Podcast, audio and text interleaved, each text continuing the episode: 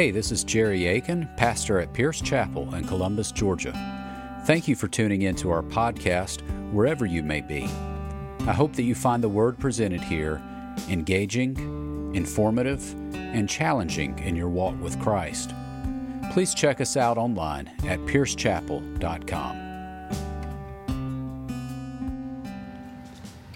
The scripture this morning comes from the book of James. This is from the first chapter, and it's just two verses, verses 19 through 20.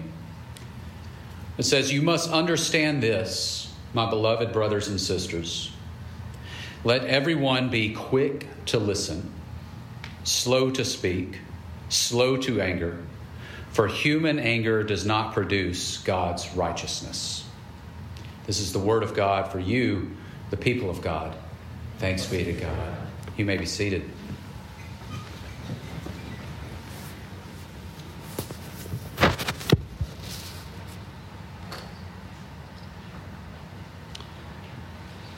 I'm excited about uh, what we'll be doing over the course of the next few weeks. We're starting a new series today uh, if you have ever served on a uh, committee at Pierce Chapel or ever attended uh, sort of a business type meeting at Pierce Chapel, you know that we always open by reciting what we call the heart principles. And this is uh, just sort of preparing us for being able to listen to each other and to extend God's grace and love to each other. So, over the course of the next few weeks, we're going to talk about what it means to live into the heart principles. But not only that, we're also going to look at uh, the scripture and see if uh, what we claim in the heart principles lines up with what God is telling us in the Bible spoiler alert, they line up pretty well. That's, that's why we continue to hold on to these heart principles. And I know sometimes we say things so many times they sort of become routine and we words lose their meaning over time, especially when we just recite something that we've memorized. So I'm hoping that these next few weeks will be a chance for us to dive deeply into every single one of these principles and, and look at how God is challenging us to grow in our relationships with each other uh, by uh, enacting and living into the heart principles. But we're going to start off, we'll do this every week. We'll start off by joining together and saying the heart principles. And again, you may be very familiar with these or you may be hearing them for the first time. But if you would join me, please, in, uh, in saying the heart principles. Hear and understand me. Even if you disagree, please don't make me wrong. Acknowledge that I am a beloved child of God. Remember to look for my loving intentions and tell me the truth with compassion. These are all very important principles, uh, but today we will be uh, zooming in on that first one hear and understand me. But before that, I want to give you a little bit of a history about the heart principles, how they came to be here, uh, why uh, we, we use them how they came to be in the first place. The heart principles actually weren't uh, thought of by a church or by a pastor or any type of religious or spiritual organization at all. Uh, they come from a book called Managing from the Heart. And this book was written in the early 90s by a group. You see several authors li- listed there at the bottom, but it was by a group called the Atlanta Consulting Group. And this book was initially written to help corporations, to help businesses uh, be more effective by allowing the employees, especially lower level employees, to feel like they have a voice. Um, you can still order this book online from Amazon. It's not a very good book. Uh, it's, it, I mean, it, it is. It, the heart principles come from it. That's, that's the best thing about this book. And, uh, and certainly uh, we, we will get more into that. But the book is actually um, told in the form of a fictional story about this man named Harry who uh, runs a refinery. And Harry has this near death experience. The stress is just too much for him, and, and he's trying to keep his business uh, running effectively, and, and he, he has heart trouble. And, and as he has that near death experience, he has what could be described as an Ebenezer Scrooge episode. A spirit comes to him and tells him, uh, Look, if you want to live and be healthy, and if you want to be more successful in your business, here are some principles to live by. And she sort of guides him through the heart principles. So it's this fictional story. It's a little bit cheesy, but there are some great truths in it called the heart principles. Now, you may notice there's one small difference there. If you look for, uh, at the third one, acknowledge the greatness within me. Of course, we say, acknowledge that I'm a beloved child of God.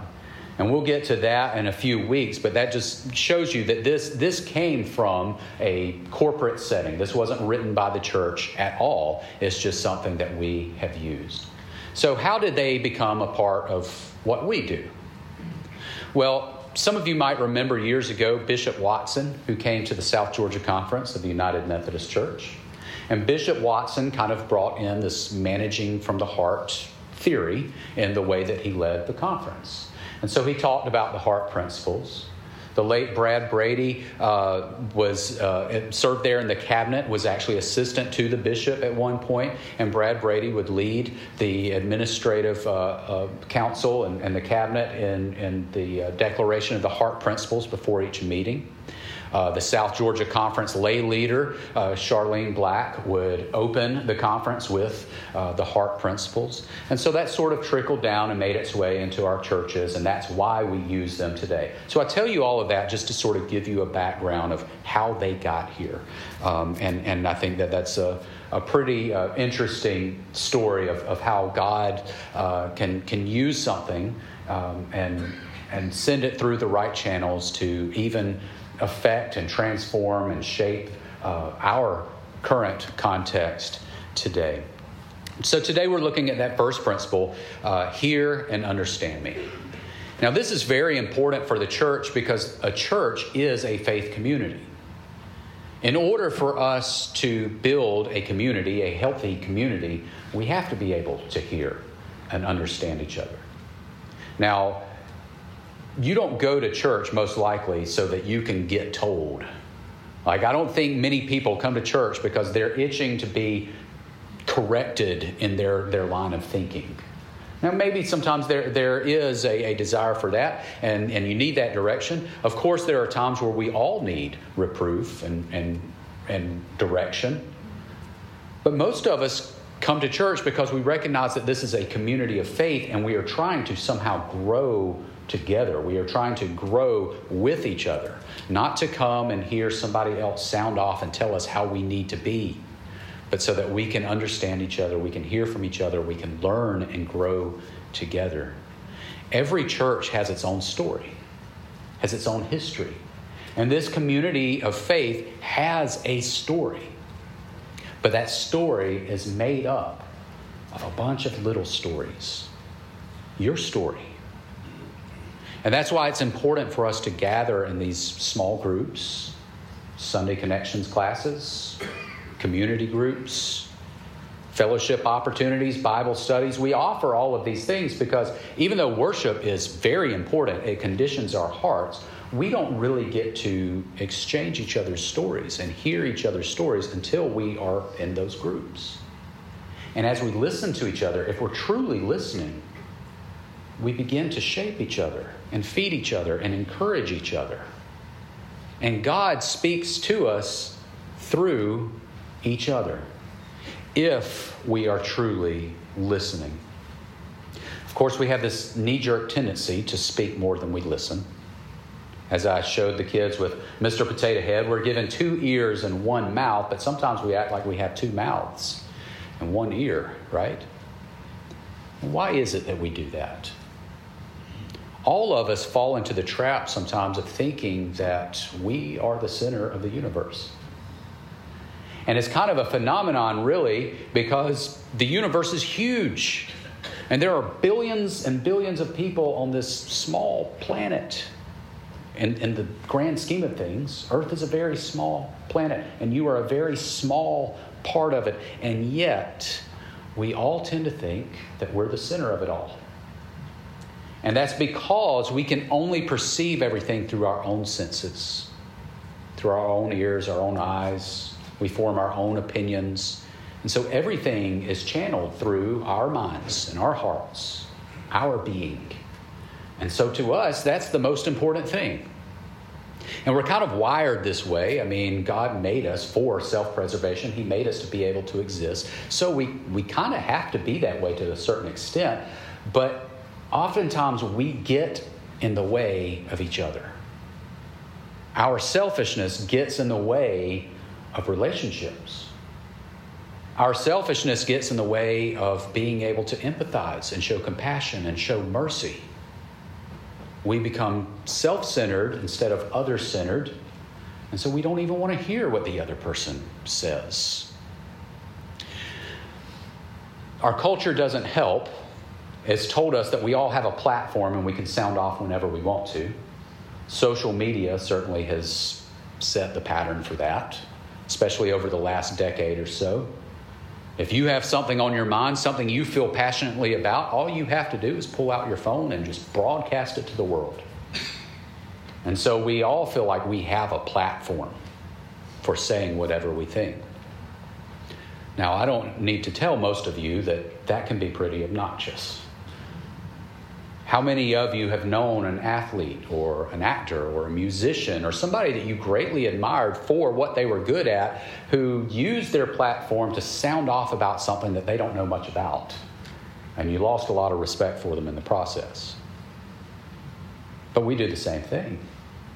We go through our lives ready to sound off on our opinion, our, our thoughts on every little thing, and we sometimes abuse the platforms that we've been given. Maybe your platform is you're a parent and you have children listening to you. Maybe you're a teacher and you have students listening to you. Maybe you're a manager or a boss, you have employees listening to you. Or you're a pastor and you have a congregation listening to you. And it's easy in those positions to just say, This is what I think. But sometimes the most effective leaders are the ones who listen. The most effective parents, teachers, bosses, friends, neighbors, loved ones are the ones that are ready to listen before they speak. And yet we find it so hard to do so. But people need to be heard. All of us need to be heard. All of us long to be heard. All of us long to be understood. And if we jump into response mode before we truly listen, before we truly hear, we are negating that person's worth in that moment. And that can be a very dangerous thing. Sometimes we do this because somebody's telling us something and we think we know better. Immediately we hear a flaw in their reasoning and we want to say, okay, I, I see where you've got that wrong. Let me correct you. And then other times, maybe they say something and it stings it, it, it, we feel a, a, little bit of a attack on ourselves, or maybe a, a, big attack on ourselves, and we say, "Whoa, whoa, whoa! I've got, to, I've got to correct you because you're attacking me." Now we get defensive. Whatever our motivation is for speaking instead of listening, it's often self-centered. It's often because we have placed our thoughts in that moment our ideas, our voice in that moment ahead of the person who is trying to speak to us. This verse in James says, Be quick to listen and slow to speak. And then it says, Be slow to anger. It's kind of interesting because it equates that, that slow to speak with the slow to anger. How many times have you gotten angry and just blurted back a response? You've never done that, right? How many times have you been moved with compassion and with love and with mercy and with empathy and blurted out a response? That doesn't really happen because normally, if you speak something out of empathy and out of compassion, it's had time to marinate there for a little bit. You've internalized what you're going to say. You've listened, you've taken it in, and now you're moved with compassion. And so you encourage, you exhort, you strengthen, whatever it may be, but it doesn't just blurt out in a knee jerk reaction. Anger does that. Love and compassion doesn't. Love and compassion is quick to listen and slow to speak. But yet, we so often want to rush to the part where we give our opinion, our take on things, and we make it all about ourselves. This book that I told you about, Managing from the Heart, it tells the story of, uh, of Harry, uh, the, the manager at the refi- refinery. And there's this one part where the, the spirit lady is speaking to him, and um, she reminds him of something that happened a few weeks prior. She said, You were walking by this office, and you saw one of your workers, Dan, who had his, his face down on the desk. And you walked by a little bit later and you saw that he was still there. You went in and you asked him what was wrong. And he told you that he wasn't feeling well. And he was about to open up with some stuff.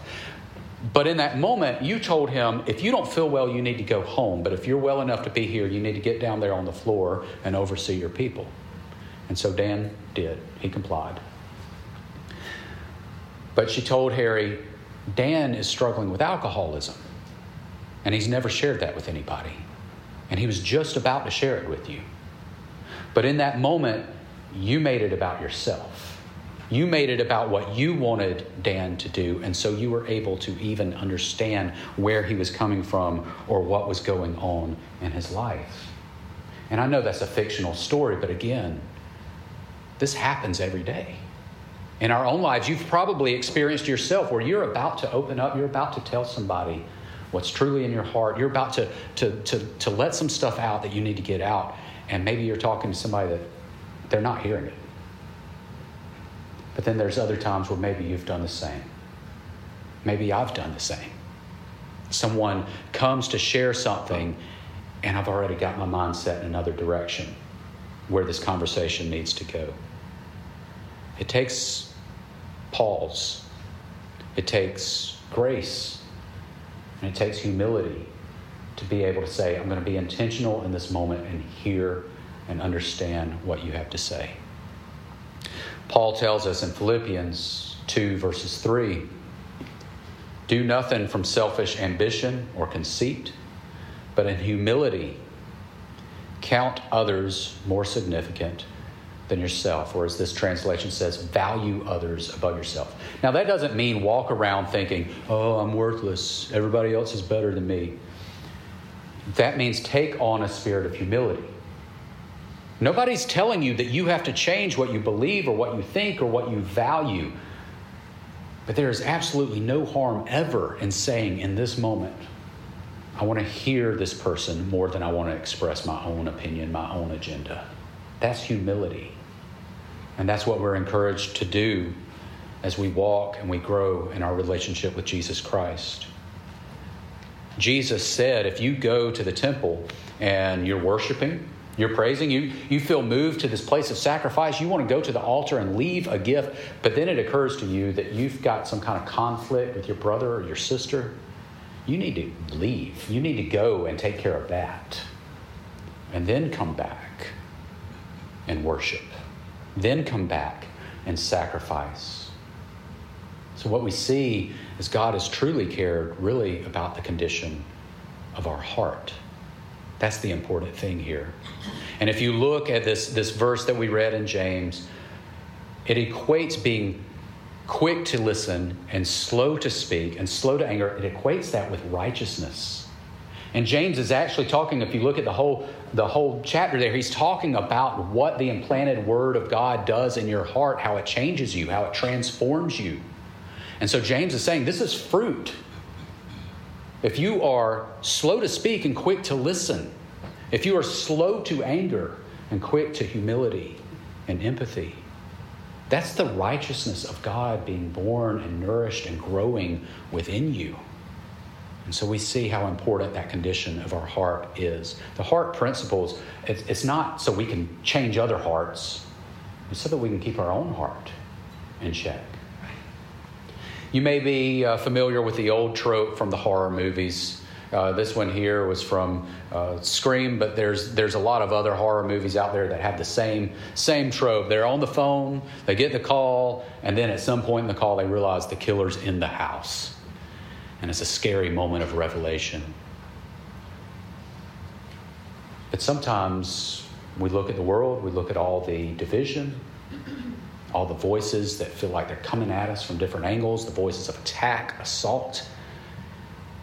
And then we realize that maybe the greatest danger is what's going on in here the condition of our own heart.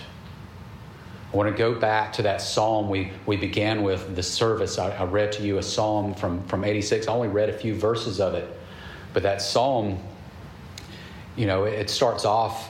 Uh, of course, this, this is just a section there in the middle, but the psalmist is, is saying, Lord, listen to my cry. Hear my supplication. I'm in trouble. In my trouble, I call out to you.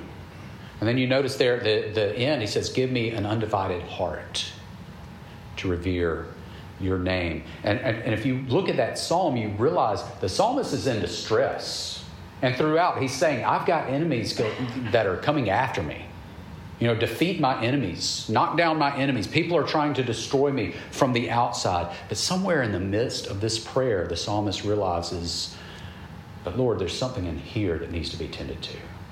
The condition of my heart needs to be tended to. And so, Lord, even as you defeat the voices of evil that are trying to come at me, start right here with the condition of my heart. Make me more like you internally. To truly hear and understand each other means that we are willing to lay ourselves aside for a moment. To be intentional in making sure that the person that we are with, the person we are speaking to, is going to be heard and cared about. So that they know that we're not going to turn around and just make whatever they're saying all about ourselves. Nobody is asking you to change who you are. Nobody is asking you to compromise your values. Nobody is asking you to give up your morals. All the scripture is saying is be quick to listen, to hear, to understand, to empathize, to be able to say, I will listen to you, and I will recognize where you are coming from and how you have arrived at whatever conclusion it is that you're trying to express.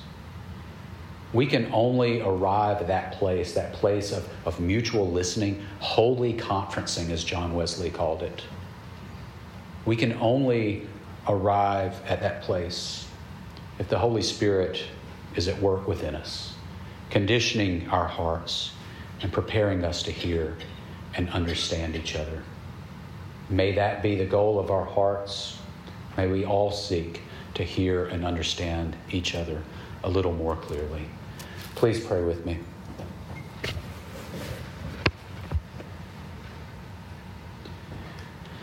Lord, you know our tendency to speak before we hear, to shout before we hush. You know our tendency to take offense. And you know that we live in a world that promotes this uh, cancel culture that if, if you say something I don't agree with, then, then I'm done with you. If I hear something that I don't agree with, then I'm taking my toys and going home. I'm going somewhere else. But Lord, that is not what you have called us into. That is not what it means to be a part of the family of God. It is not what it means to be in fellowship with one another. So we ask, Lord, that you prepare us to listen in the same way that you hear us, because you know that there are many times we go to you and what we are saying is wrong what we are saying can be foolish. Sometimes we cry out to you with all of our, our worries and our fretting, and it may be ridiculous. But you hear us and you love us and you show compassion and mercy to us. Lord, give us hearts and ears to listen to each other in the same way that you hear and listen to us. We pray all these things in Christ's name. Amen. Thank you again for tuning in to our podcast. Please be sure to subscribe and check us out online at piercechapel.com. And now may you know the peace, the power, and the presence of our Lord Jesus Christ in your life. Go to love, go to serve, go in peace. Amen.